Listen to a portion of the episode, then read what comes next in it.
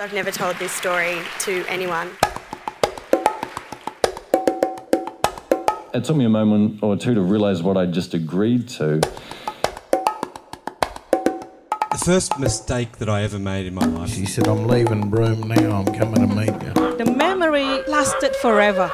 Wanted young, dynamic people to join our dog sledding family. All I know is that it was like a shockwave going through my body.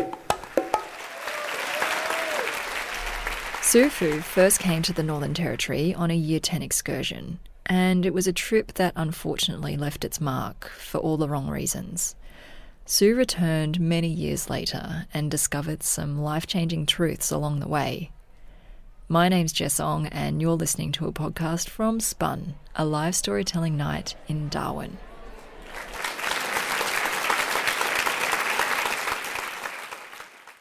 My mum's been married three times, and my dad's been married three times.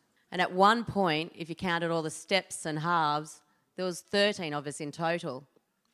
So from a very early age, I vowed to myself never, ever be a family lawyer.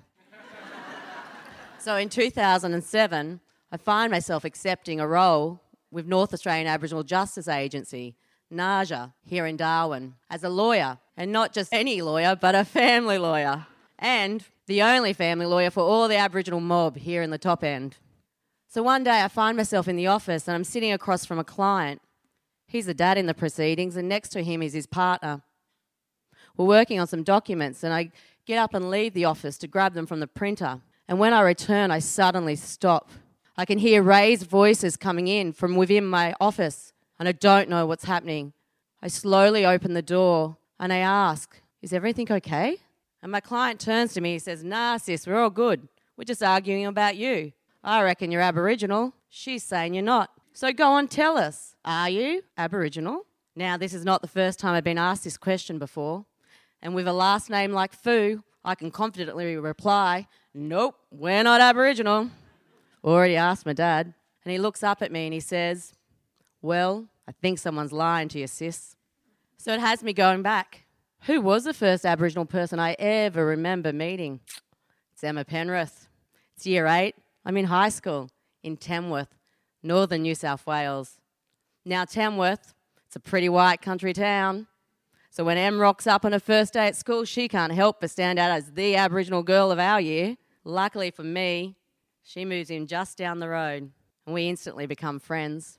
And we dance and we sing and we cartwheel through the days together and we laugh late into the night. And little did we both know what we had was a friendship for life, one that would shape us well into the future. In 92, we take off on our Year 10 excursion. First stop, Coober Pedy. Second stop, Ayers Rock, as it was known then. We get up in the morning, we're so full of excitement, we put on our sneakers and we're off to climb that rock. We race each other to be the first and we race straight past the traditional owners. And up we go, and we get to the top, and we jump up and down like giddy teenagers.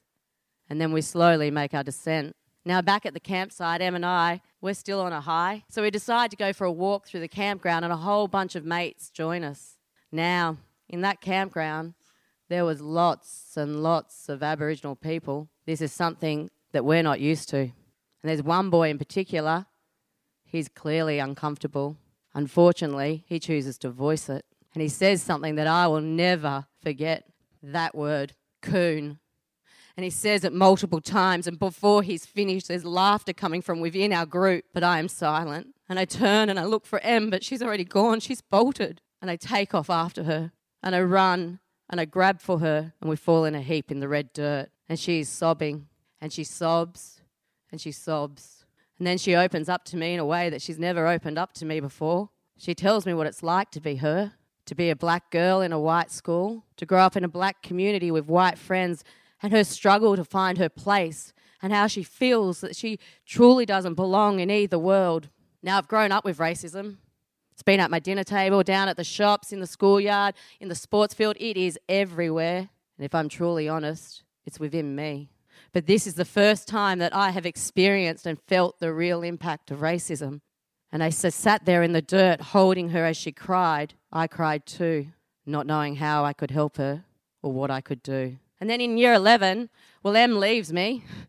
She's found love with a footy player. And she's taken up north to Darwin, of all places.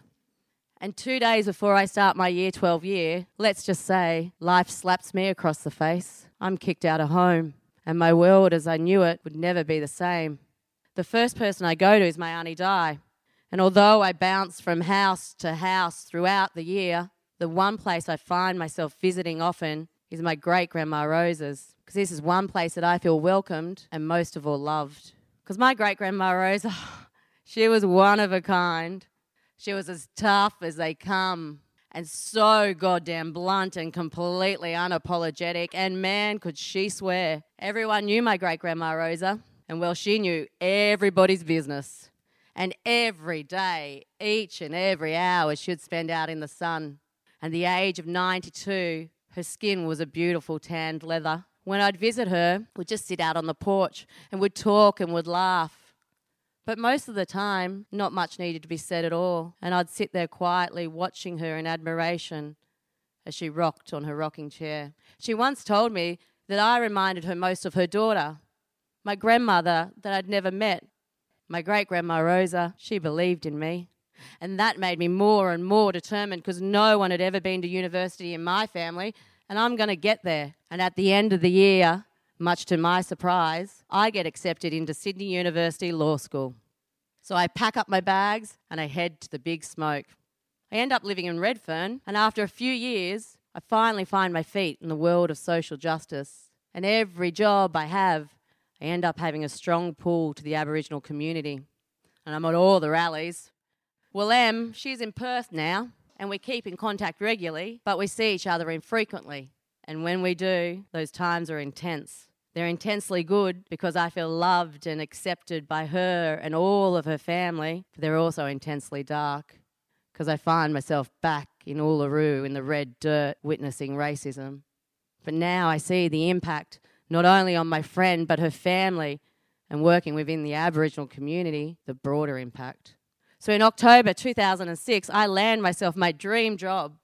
I'm flying in and out of remote communities helping Aboriginal women. So I pack up my bags again, but this time I'm headed to Darwin. Two weeks after arriving, I find myself out at Yirrkala. Now, this is the first time that I have ever been to a remote community. And I finish my day at court, and I find myself sitting under that big tree out the front of the art centre, cross legged in the dirt with all the old ladies, and they're telling yarns, and they're laughing. And I'm sitting there quietly, watching in admiration, when all of a sudden I feel I've been here before, and I'm back on the porch of my great grandma Rosa's. Then one of the ladies, she turns to me and she says, You know, you're different. You're different to those other lawyers they send out here. And nothing further is said, but something changes in me. So I race back to the hotel. Now, I've asked my dad before, but I just need to know. I just need to be sure. I call him, but I choose my words carefully. And he answers and he laughs. And he says, No, no, no, we are not Aboriginal. So I decide to put it to rest. How could it be? And I accept it and move on. Five years later, I'm heavily pregnant with my first child. I'm still in Darwin, and it's one of those hot, wet season nights. And my auntie Di, she's flown up to help with the birth. And we're all sitting outside under the fan, sweating, and I am huge. A good friend of ours has joined us, and he's quizzing my auntie Di. And he says, Auntie Di, go on, tell us, where does the last name Fu really come from? And so she tells him. And at first, I'm not really listening. But then I hear her say it, and they have my attention. And she says it again. And my heart starts to race. And I say, Who? Who? And she says, Great Grandma Rosa. And I look at her in shock and I say, Great Grandma Rosa? Great Grandma Rosa is Aboriginal. We're Aboriginal. And it's in that moment that I feel like I'm in the ocean. I'm being smashed by the waves and I can't find my feet. And the waves, they won't stop. They're coming hard and fast. So I grab for my partner's leg under the table and I squeeze it to anchor myself and I shut my eyes.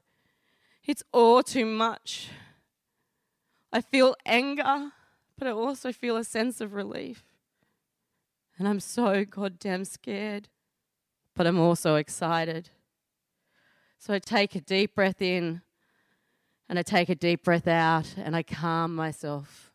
And it is only then that my Auntie Di realizes I don't know.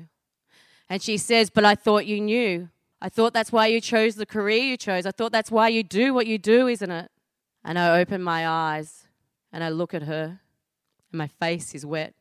And all I can manage to do shake my head from side to side. So after the shock of it all, the first person I call is Em. And I get on the phone and they say, Em, you won't believe it. Great Grandma Rosa. She's Aboriginal. I'm Aboriginal. And she says, Yeah, I knew that. I told you that, didn't I? And she probably did. She probably showed me in her own way. But she wasn't the only one who knew. Deep down, we both knew. And well, that was five years ago. And now I'm the mother of two beautiful children a five year old boy and a three year old girl. And they know the truth. They know all about my great grandma Rosa. And just last Christmas, I set up a craft station for them to make Christmas cards. And I lay out all the pa- paints and the stamps and the stickers and the decorations, and I left them to create. And my little boy came up to me, had the biggest grin on his face. He was bursting out of his skin with excitement. And he handed me the first Christmas card he had made. And I looked down at it and I burst into tears. And he says to me, You know, you know, that's the Aboriginal flag. And I made it especially for you, Mum.